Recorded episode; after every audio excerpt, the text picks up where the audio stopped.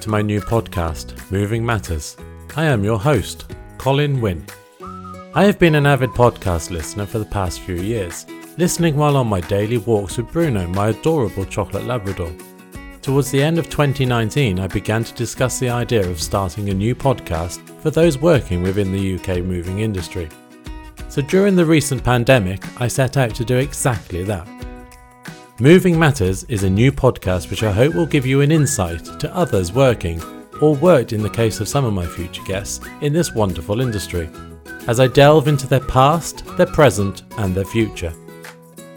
You will find a new episode of Moving Matters on the second and fourth Thursday of each month. I had great fun recording this episode, which I hope you truly enjoy. I am still getting to grips with the recording, editing, and publication so please bear with me over these first few episodes.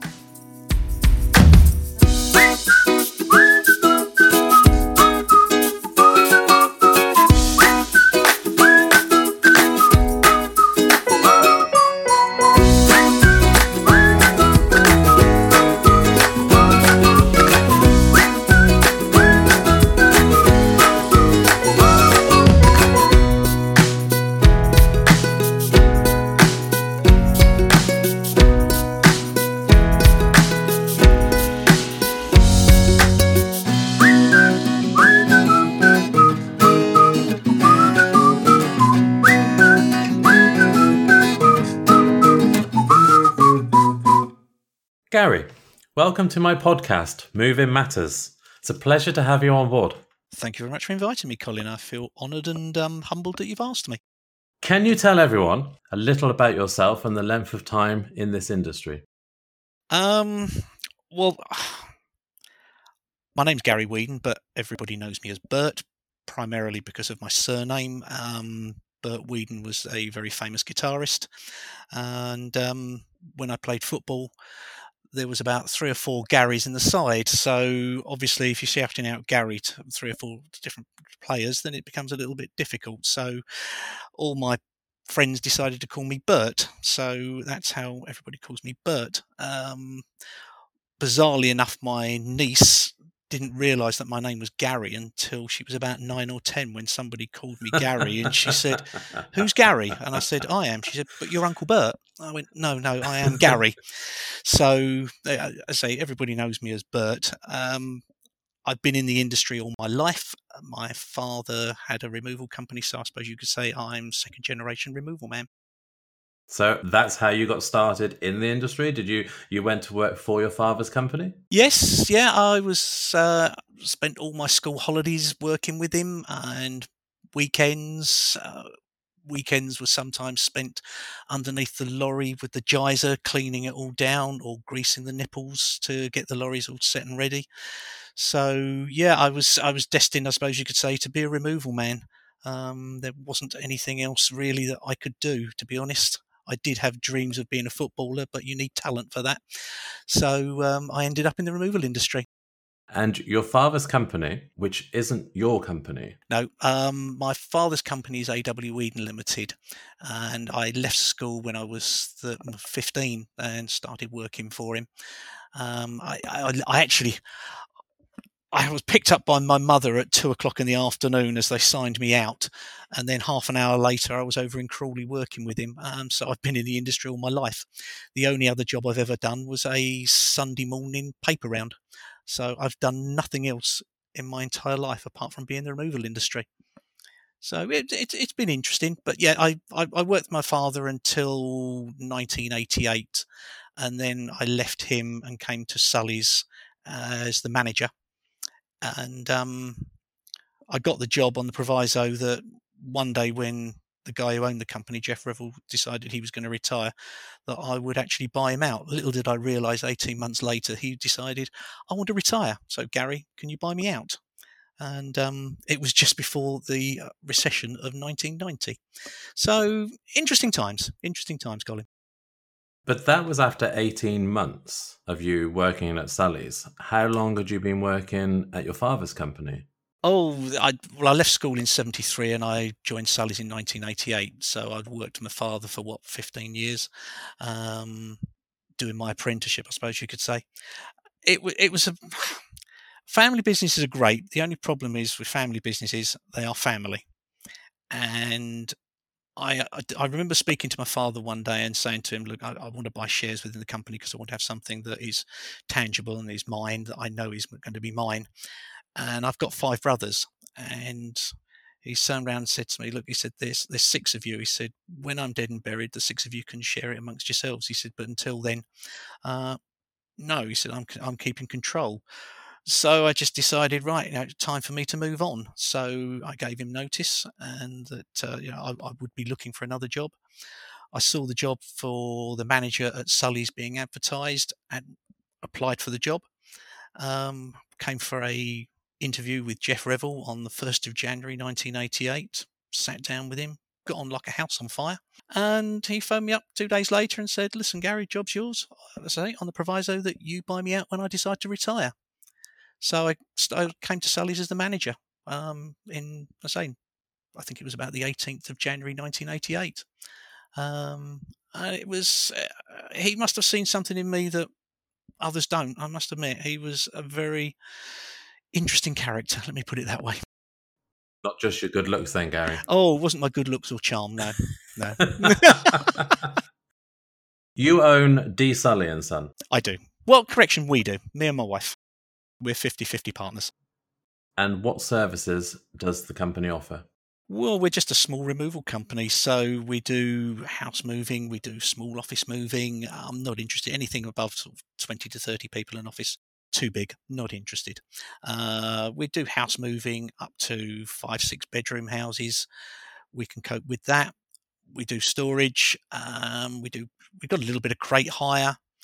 Um, just your usual run of the mill stuff that a lot of removal companies do. But as I say, we're only a small company, so uh, it, it, it it it does it it it does for me. Put it that way. And your father's company is still going. My father's company, yeah, or? my father's company is still going. Uh, my three youngest brothers still run that. Um, Mark, Simon, and Brady. Uh, they predominantly do European stuff to France and uh, I think France and Spain, I think, is their two main places, from what I can understand. Um, they decided they didn't want to carry on working in this country, doing removals in Great Britain, I suppose you could say. So, having been in the industry for quite some time now, then, what challenges have you had to overcome? Where can you start? Oh, that's a uh, big sign. Oh, technology. Technology drives me mad. Um, I, I can't get to grips with it. I'm an old fashioned removal man. I, I just want to go out on the lorries. I want to do my job. Um, sitting down and having to do things electronically now just drives me mad. Although I do understand that things move forward, so therefore, you know, we have to have to go with it. That, that's, that's one of the tech. That's one of the, uh, the things that drives me mad. Bureaucracy is another one that really gets me um, you, you, just get used to certain legislation, and that all changes. So having to having to get to grips with that, I, I, I think the other thing as well is being a small company, uh, which predominantly my wife and a, two or three guys that work for me, is that I don't really have anyone to bounce things off within the company, and I, I've I've found that I've got two or three friends who have helped me out greatly over the years. I mean, one of them is Stuart Almandris. I, I, I, if I have an idea, I will bounce it off him, and uh, he he has some wonderful insights to different things to um, I bounce. I can sort of learn from. Another one is Ian Studd, Director General. I've got to know him quite well over the years, and and David Bunting. Uh, the, those three guys I, I, put a lot of faith in, and I, I, do actually talk to them about my ideas and what I should do and what their thoughts are. I don't always listen to them, I must admit. Um, but it's my decision at the end of the day, I suppose you could say. So, yeah, that, that, those things I find challenging. Um, the other thing is the time factor. I, am terrible. I, I spend so much time thinking about my business rather than everything else that's going on around me, I suppose. Um, to the detriment of my wife, I suppose. She she's put up with a lot. She has put up with a heck of a lot with me. So uh, she's she's been a saint. So that, that's, that's just some of the challenges. What about the pandemic? Oh, let's not go there with the pandemic. The pandemic No, has no, driven. let's. Oh, it's driven me mad. Um, I've probably had a few days off to do a bit of the gardening. The rest of the time has been trying to sort out the risk assessments and the method statements and sourcing the PPE and having labels and stickers done up to go on the vehicles. Um, just doing things on that, and then you sit down, you think, "Have I got this covered? Have I got that covered?" So the the instant stuff of the pandemic, you know, the, the things that hit you straight away, have taken a bit of time. Is it going to affect the industry moving forward? Yes, I think it will. Um, I, I think for the next year or two, we will suffer quite a bit, not just with the house moving market falling down, but also the way that we do moves. There's, there's I think it's going to be two camps of, of people that will be looking for removal companies. There will be those that looking for the total bells and whistles that want you to arrive with the gloves and the sanitization stuff and the masks, and then you've got the others that say, "I still want it done for three and six. Um, and so I'm not really bothered about that. I've already had people say to me, "Oh, well, this COVID thing is gone now, isn't it? So what's the problem?" And you just think, no, it hasn't gone away. It's still going to be here with us. It's going to be with us for a long time. And I think gradually people will move away from it. There will be the element of people that will say, "Oh, forget it, just move on. We just got to get this. We just got to get the job done." So uh, it's it's going to be interesting times. Interesting times ahead of us. I think. Yeah. So, if you could change anything from the past, what would it be? Apart from playing football for Brentford, obviously. They just they just turned me down. Um, what if I could change one thing from the past, and it may seem bizarre, I would get rid of the 1968 Transport Act that completely did away with the A, B, and C licenses.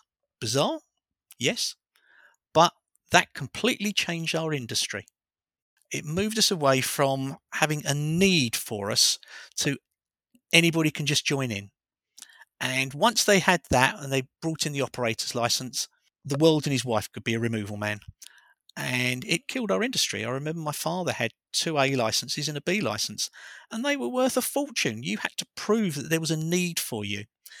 And overnight, those licenses that were worth thousands, even back then, were worthless. So if I could change one thing, I would shoot the person who actually introduced that law. Not literally, hopefully. Well, not literally, not literally, metaphorically, yeah.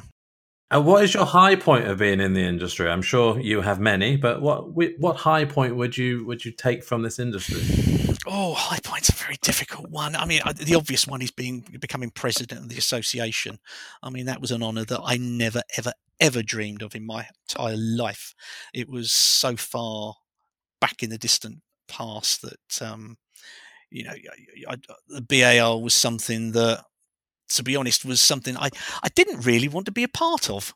Um, I remember my father, he had the BAR come, he, he, he wanted to actually apply. Well, he actually applied to join BAR, and we had an inspection. And I, I don't know who it was, and if that person is listening now, I do apologise. But this snot-nosed spotty oik turned up to inspect us, and he he looked around and he looked at the back of the vehicle and he said, "Oh, you haven't got hundred blankets all nicely folded up on the back there, and uh, oh, you'll never be a BAR member." And my dad just turned around and said, "Well, in that case, you can off." um, and if that's what the BAR is about, I'm not interested. So it was it was um, not what you would call a good introduction to the BAR. On saying that, though, one of my dad's best friends was Aubrey Appleton, who was, I think he was like the, the, the MD at Holtz back in the day, and, and was very he's very well known within BAR.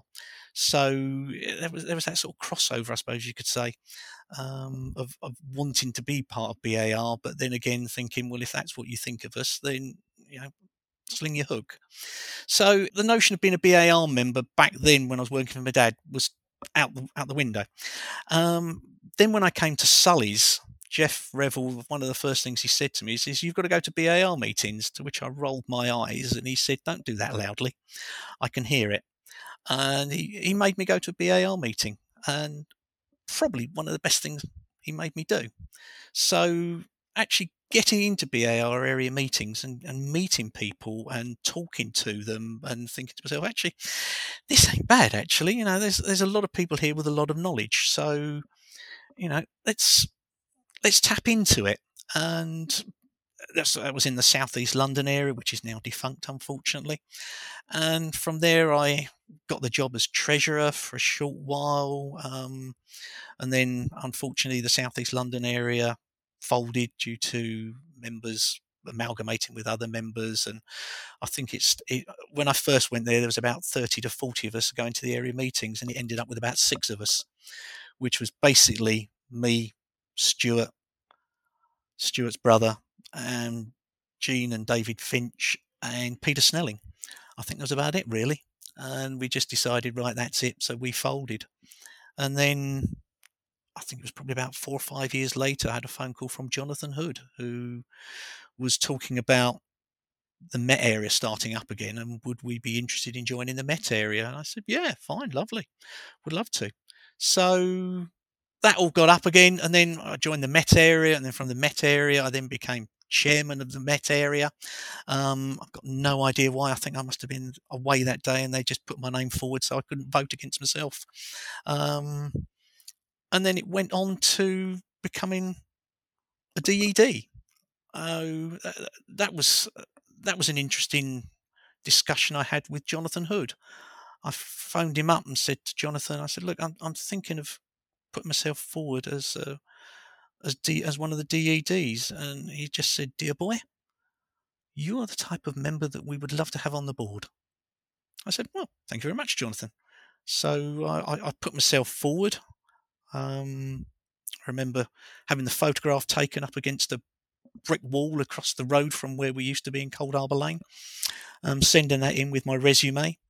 And nobody was more surprised than myself when I had a phone call from Rob Sayers saying, Congratulations, Gary, you're on the board of BAR. And I thought, oh, good grief, what's happened there? So I ended up as a DED. And then, as they say, the rest is history. Here I am now as a past president, or as a pop they know is called.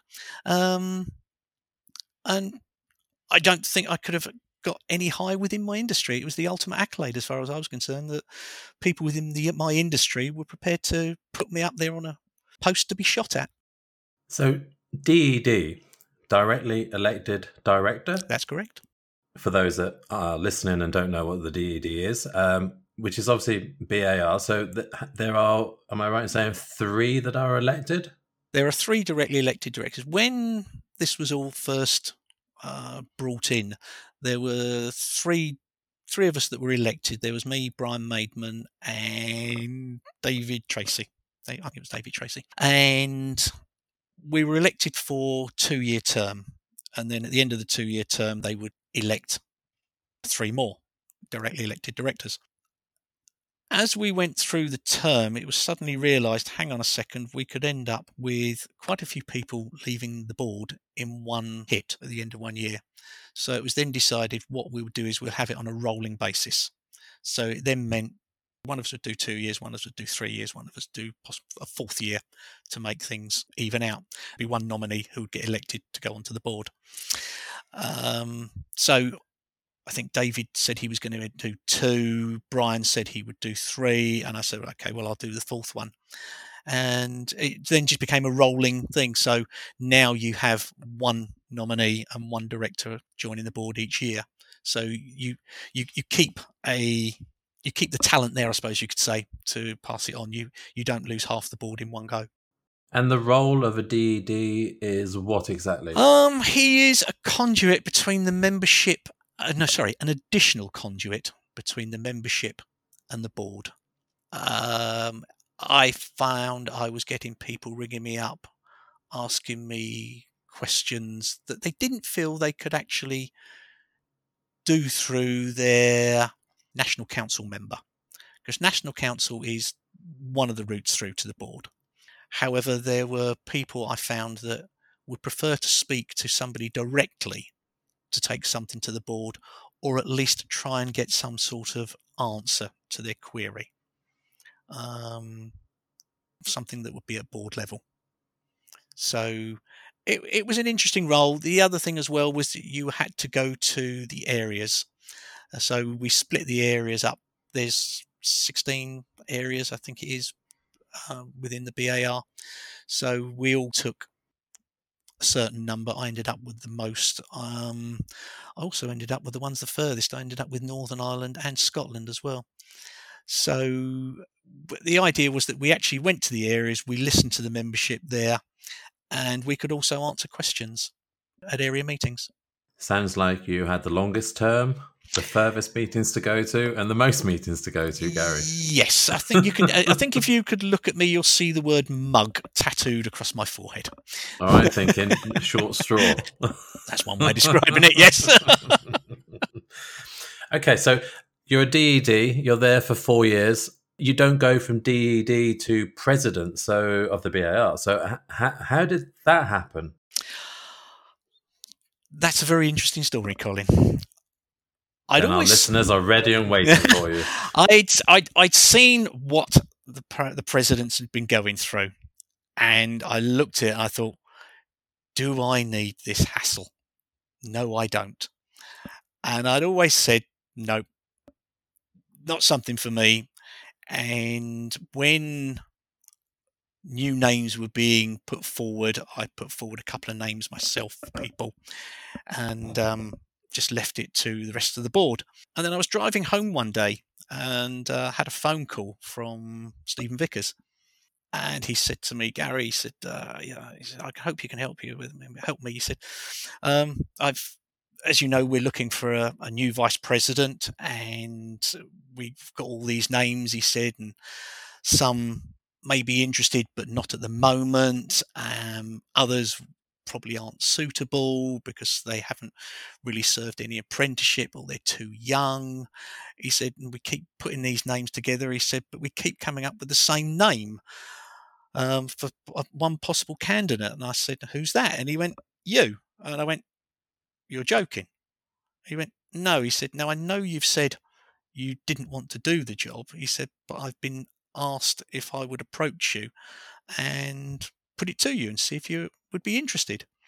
So I said, Well, okay, well, yeah, thank you for asking me. Um, you know, I'm totally shocked. Uh, please let me think about it. And uh, we had a brief discussion. And he said, Yeah. I said, Well, look, I'll, I'll get back to you in the next day or two.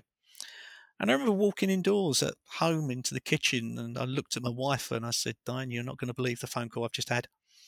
And I recounted the story to her. And she looked at me and she said, Do you think you can do it? And I went, Yes. She said, You regret more in life what you don't do than what you do.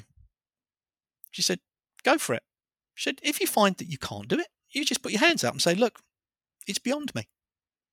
Um, but if you don't do it, you will always regret it. You'll always be saying to yourself, could I have done it?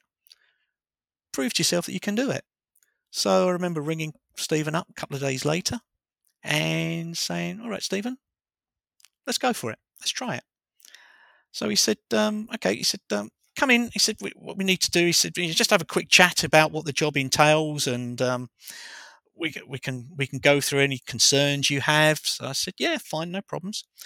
So a few days later, I went up to Watford and he took me out for a sumptuous lunch at, uh, at that wonderful chicken establishment that he loves, uh, whose name I can't remember at the moment. Colin, help me, please, please. What's it? KFC, is it? No, it's the other one that does all the piri piri chicken. Yeah, all the Nando's. Nando's, that's it. Yes, he said we'll go down Nando's. So I was actually interviewed in Nando's, and I remember sitting there and thinking to myself, this is surreal. I'm being interviewed for the job as president of the BAR, sitting in Nando's, eating. Having a peri peri sauce. It, peri peri sauce, exactly. yeah. And boy, uh, it was weird. Uh, we sat there for about, oh, was it about an hour actually, chatting about things. And um, I said, "Yeah." I said, "Yeah, everything sounds sounds tickety boo as far as I can see." I said, I, "He said, do you have any questions yourself?" I said, "One." I said, it's all very well me taking this over. I said, but I'm concerned about what your plans are for the future. And I said, you know, I, I don't want to take this job on and then find, you know, a year or so down the line that you've decided you're going to move on and that I'm tasked with the job of trying to find a replacement for you. And he said, no, no, he said, I'm, I'm not going anywhere. He said, I'm, I'm, I'm quite happy here. He said, I'm going to see this through to my retirement. So I said, okay, fine, as long as I know that. I said, because I only run a very small business, I won't have time to actually try and find a replacement for you. So he said, no, no, I'm, I'm not going anywhere. So fine. So yeah, took took the job, and I think we all know what happened after that. yeah. So uh, you were set up for that one, Gary. I was definitely set up for that one. Yes, yeah. Although I must admit, he was absolutely apologetic, and he said, you know, that uh, the stars all aligned and things were coming together, and uh, now was the perfect time within his family as well. And I fully understand it. You know, it was it was one of those things. So uh, uh it was. I, I, wished him good well. I did try to persuade him to stay. I must admit, on several occasions. However, he was adamant he was going. Um, you know, and that uh, there was nothing else. There was no other job. He hadn't been poached for another job. Um, he said, You'll probably hear stories about me being poached to do other jobs. He said, But I can assure you they are not true. And um, it, it, it, it was an interesting time, interesting time. And I would add, actually, I still converse with him. I still talk to him. I still um, text him. We still have the odd bit of banter about football. Um, I actually moved him as well, bizarrely enough. Um, but yeah, he's uh, we still keep in touch. So the presidency, yeah, that's a one-year term, I believe, but you have to do a one-year vice presidency. No, no. Oh, no. You do a two-year vice presidency, and then you do a two-year term as president, and then you just basically drop off the end of the pier and that's it. Thank you very much. Goodbye. I it was uh, it was a weird time. Weird time. Um, I as, as a lot of people know, I, I ended up doing three years. I did my two years as vice president, and then I did my two year term as the president. And Mark Harrington was my vice president, and he was due to take over from me. And I remember sitting in the BAR headquarters with Ian Studd, and we were having a meeting, and there was me, there was Ian, and there was Tony Tickner sitting in Ian's office. And Mark walked in and he looked and he said, We need to have a discussion. So we said, Yeah, what's the problem? He said, I've left Pickford's. Right. So that means you can't be BAR president. And he went, No. Oh, heck and I could see the faces of Ian and Tony, and I was thinking, I can't just walk away from this. So I looked to them both and I said, Look, if it helps, I'll do another year. And they said, Really? I said, Yep, I'm, I'm prepared to do another year um, if it helps people out. So they both said, thank you for the offer. It's something we will look at, and at least it's something we have, I suppose you could say, in our back pocket. So yeah, they ended up um, taking my offer up, and I did three years. And um, I got to admit, the first two years, you really feel you've got it, and you think, yeah, my feet are under the table. I know what I'm doing. But the third year, it went very, very quickly. And I remember thinking, do you know, I think two years is enough for a president. You do think, yeah, I, uh, there's a lot of things going on, and that third year was, it was an interesting year, but it was a nothing year, I suppose you could say. Although there was a heck of a lot that did get done, um, so it's it was strange. It was very strange. Um, Would you do it again? In a heartbeat in a heartbeat. It's something that I really enjoyed. And, a, and a, an honor, surely an honor. Oh, it, it was a, it was an honor that I, I, as I said, I never, ever, ever expected to happen to me. I'm just, the runner, uh, uh, the owner of a very small removal company, and I, I do look at the board that's in the BAR uh, boardroom with all the illustrious names of those that have preceded me, and I look at it and I think, how can I be up there? I look at the names of people like Freddie Holt, who was a lovely, lovely chap, lovely chap. Um, I, I, look at John Luxford, who did two years, and uh, David Bunting, and I, I, I, I, so many names up there. Um, Mr. Bartup, uh, not, not uh, senior and junior, and think these are the great and the good of the industry, and yet my name's up there and my name's up there not just once but twice, which is bizarre. You know, I did, it was up there for my two-year term, and then it's up there again, up there again for the one-year term that I did afterwards. And I, I suppose you could say, well, at least I've left a mark somewhere. Well, you could have had your name on the back of a Brentford shirt, but instead you've got it on on the notice board at the BAR.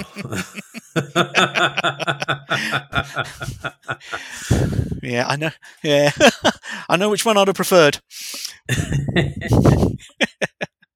so let's go back a little bit. Yeah. What advice would you give to a young Gary starting out in the industry today? Network, network, network. As if your life depends on it uh, go to BAR area meetings.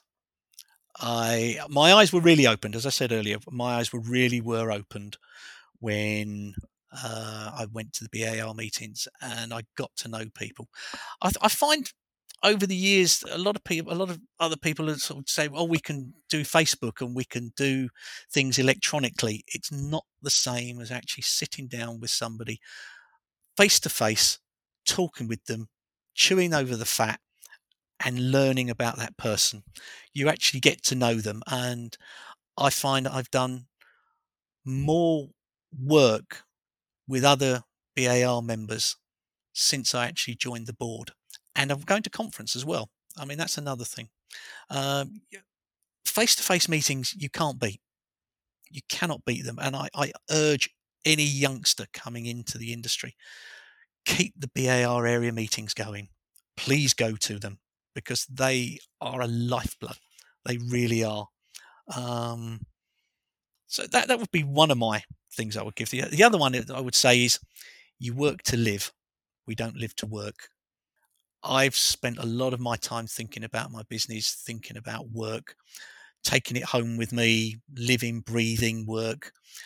Um, my wife gets absolutely bored rigid with me if we drive around the country somewhere and I'll pass a house and I say, "See the house there?" And she say, "Yeah, all right. Yeah, you moved them in."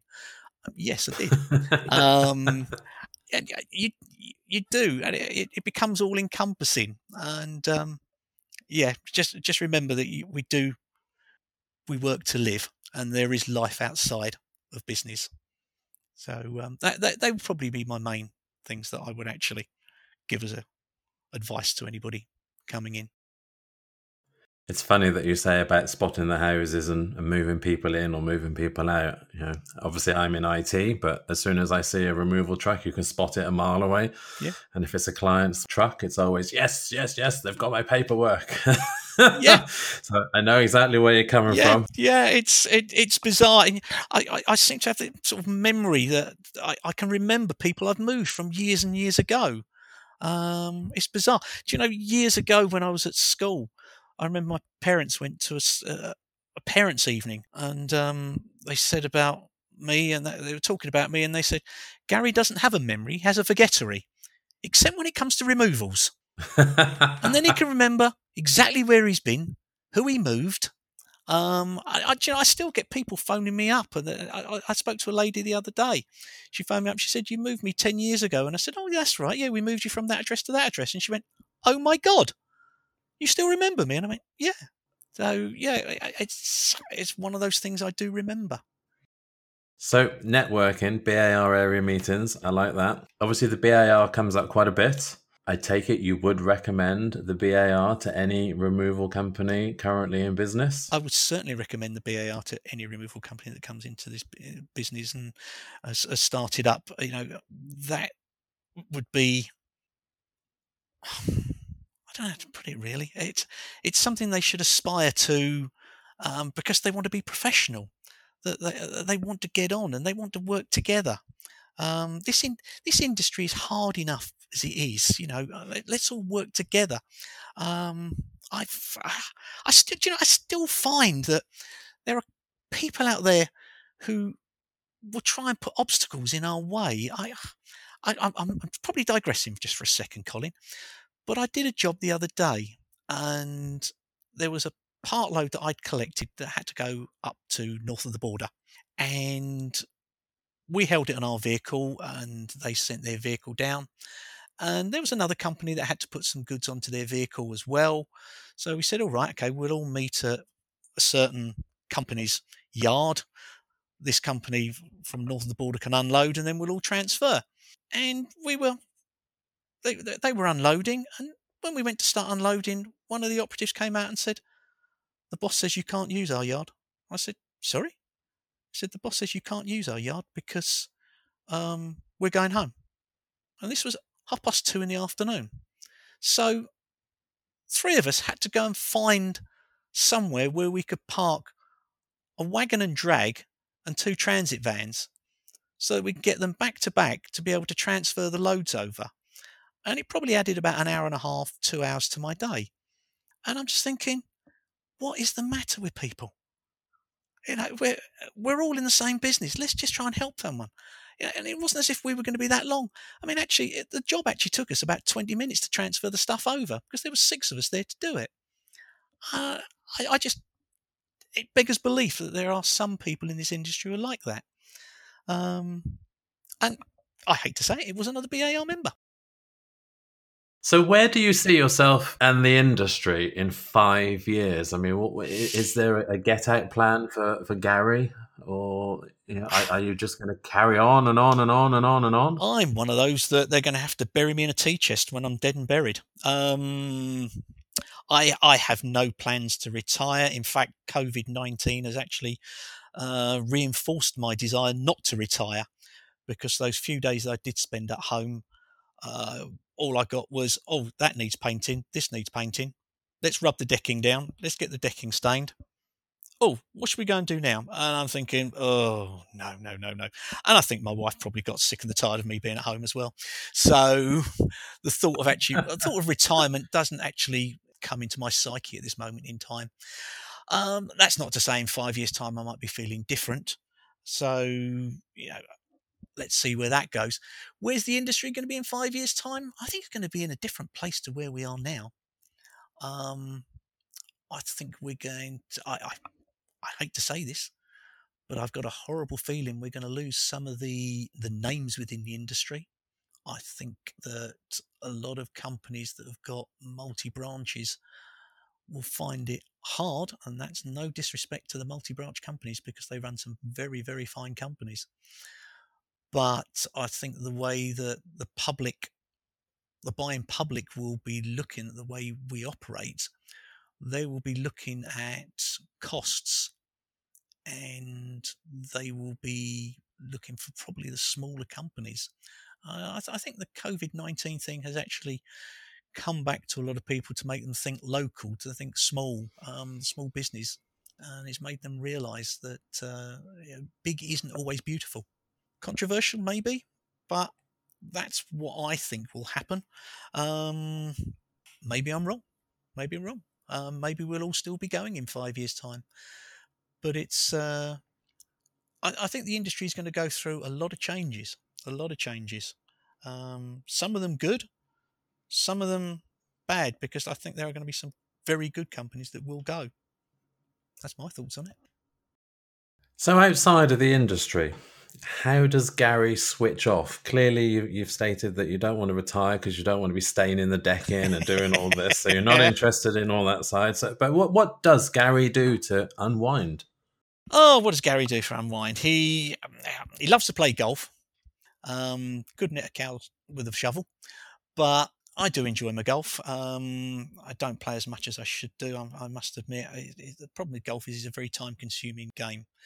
So uh, to be able to take four hours or five hours actually, um, the way I play, out of my time to actually go out and play golf is probably not there. Um, so I'd probably get about three or four rounds in during the year. Um, my other passion, obviously, Brentford Football Club. Don't get to see them as much as I would love to go and see them, um, but doing well at the moment. Doing well at the moment. Um, well, if you ever want your old manager back, just let me know. well, the new manager's doing quite well actually. Um, doing, he's doing a very good job. So uh, yeah, that sort of thing. And basket weaving. I like basket weaving. Do you know I haven't done that since I was in school? Yeah, basket weaving. I do the plain weave. You know, there's this, all the different type of weaving. I, I love working with willow and um, and honeysuckle because I find they're, they're, they're very pliable. So uh, that all started from days when I, well, my dad had a second-hand furniture company, and we used to go out buying second-hand furniture, and we used to bring some of the furniture back, and some of it was wicker. Uh, the wicker backs, the, the, sofas and the armchairs had the wicker backs. So I thought I'd learn actually how to repair them. And you have a passion for dogs. Passion unbelievable for dogs. Yes, we've had two dogs. We had one. Our first one was a golden retriever called Sully. Um, it was quite bizarre actually because somebody said to me one day, "Oh, your dog's called Sully, the same as your company." did, um, did you name the company after your dog? And I went, the company's 160 years old. So I don't think we did actually name him after the. Yeah, we did name the company after the dog. So yeah, we uh, Sully was our golden retriever, was our boy, and then when we lost him, we decided we needed to get another dog, and uh, we were offered a guide dog. Um, he's a retired guide dog, and um, he came to us when he was two and a quarter.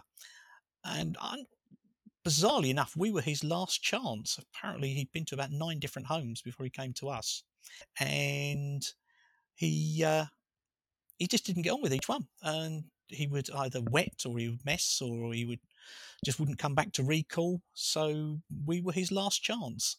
And I remember we picked him up and uh, we brought him back home and he walked into our front room. He saw Sully's old toy box with all the toys in, and he went, I've hit the mother load. And we never had a problem with him at all.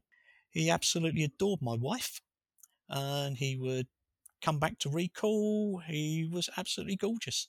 Um, and we lost him about three years ago, and we're hoping to get another one very, very soon. So, finally, I always like to end these podcasts with a funny moving story. So, I hope you have a funny moving story to tell our listeners? Where can I start? Um, I've got my old classic one that I could tell you, which I might tell you in a minute. One of the other ones is about a job that we did for a local council, and they were doing an eviction when we were involved in the eviction. Now, anybody who knows where I am knows what part of London I'm in, so they can work out which council I'm talking about and they had a squat that they had tried to clear since the 1970s, and they'd failed miserably each time. Anyway, around about 2002, 2003, they decided they were going to do it properly. So they got the High Court enforcement officers in, and I remember going to a meeting one day, and there was this the great and good of law enforcement there and how they were going to do it. And they were saying, we're going to do this and we're going to do it. And it all had to be very hush hush. And they were going in under the cover of darkness to surprise these people and that uh, fences were going to be erected. And then they wanted us to go in and move the goods out and store them uh, till the residents came forward so they could collect their goods. And come the allotted day, we were sitting ready at five o'clock in the morning, ready to go. When I had a phone call saying we're going to have to stand down for a day or two, I said, "What's the problem?" They said, "Well, unfortunately, somebody must have let something slip because some of the eco warriors had found out that this was going to happen. So, that in in solidarity, they were going to go down and help the the residents of this squat to repel the police and the enforcement officers. Unfortunately, they turned up as pirates because they thought it was going to be like a good wheeze and an away day. And the coloured community of the squat decided these have got links to slavery. So there ended up as a big fight between those that had come to help them and the residents of the squat. So it was decided we're going to stand down because we don't really want to get involved with a big punch up. So everything was put back a day or two anyway, when they did go in, they they took everybody out, and uh, we were duly called to go in, and for about three weeks we had Arctics just circling. I had three Arctics, so one Arctic would come in with three containers on, sorry, eight containers. We would load the containers up with each resident's goods. Now, there were 32 houses in this um, this squat. Each house had four floors. Each floor had three rooms. Each room was a different resident. So, as the, the Americans say, you do the math. We had to then decide what was salvageable from each room and actually put it into the containers, itemize it, seal them up, and send them off. So we did this, and it took about three weeks to do it. The High Court enforcement officers that were there were up for a laugh, anything for a laugh. And I remember just as we were finishing, one of them came out of one of the squats and said, Found some? I said, What's he found? He said, Oh, he said, um, he's probably found some drugs. So we walked over and he's got this large parcel of cannabis. So I said, What'd you do with that then? So he said, Oh, we give it to the High Court.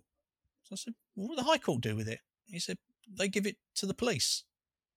Right. So what do the police do with it? He said, They give it back to us. Right. So what do you do with it? He said, We burn it. And then he looked at me, big smile on his face. He said, That's one hell of a party we have that night. He said, We just stand around breathing it in and drinking beers. Very good. So, uh, yeah, Very that was good. that one. And the other one, which I've got to tell because some people have heard it, and this goes back to the days when I was working for my father, and he had a business down in Brighton, and we were called in very late in the day to go and pick some goods up from a flat in Brighton.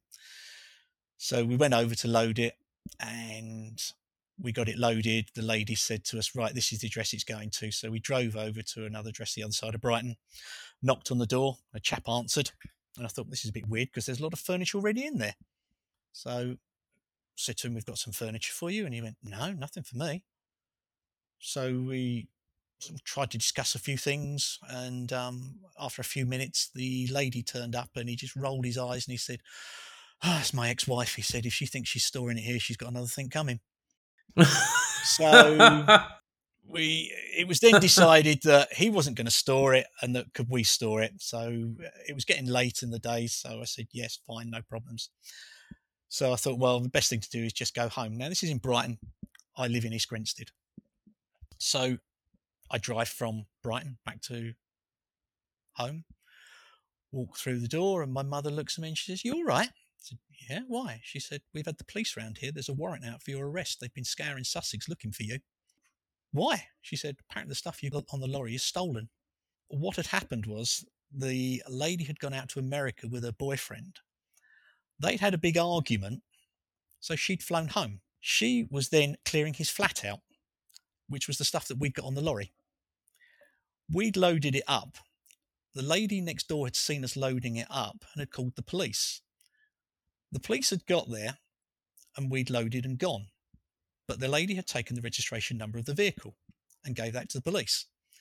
So the police had obviously done the PNC check, found out who owned the vehicle, and had gone round to my parents' place to find out where I was. And um, they scoured the whole of Sussex looking for me in a big lorry with big red lorry, I hasten to add, with AW Weedon Limited written all over it, and they couldn't find me. So uh, we ended up putting the stuff in store. Um, and then when it came to get all the stuff out of store a few months later, after the legal stuff had been done, we had a very interesting time saying whose is this and whose is that. So uh, yeah, it was it was an interesting time. Interesting time. Gary, you were clearly stuck in a truck stop somewhere. I know the back roads of Sussex. Gary, I really, really appreciate your time for today. I just I can't thank you enough. It's been an absolute pleasure given an opportunity to ask you a few questions, find out about your past. Uh, I, I really, really thank you for your time. Colin, it's been great talking to you. Thank you very much. I do appreciate you asking me to relive some of my past.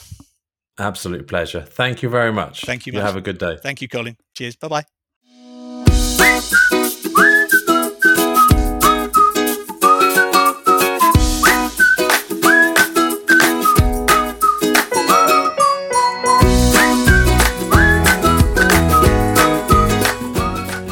Sincerely hope you enjoyed this episode of Moving Matters. If you did, then please tell your industry colleagues about Moving Matters, which they can listen to on their podcast player of choice. And if you can, leave a review on iTunes. I would really appreciate that. My thanks and appreciation go to Gary for giving up his time to record this episode. Thank you again, Gary. If you would like to find out more about D. Sully & Son and the services they offer, then you will find links within the show notes for this episode on our webpage, movingmatterspodcast.co.uk. And please, if you have a funny moving story that can be relayed to our listeners, do reach out to me by completing the contact form on our webpage, movingmatterspodcast.co.uk, or send me a tweet at movingmatterspc. Well, that is all from me, so until next time, keep moving.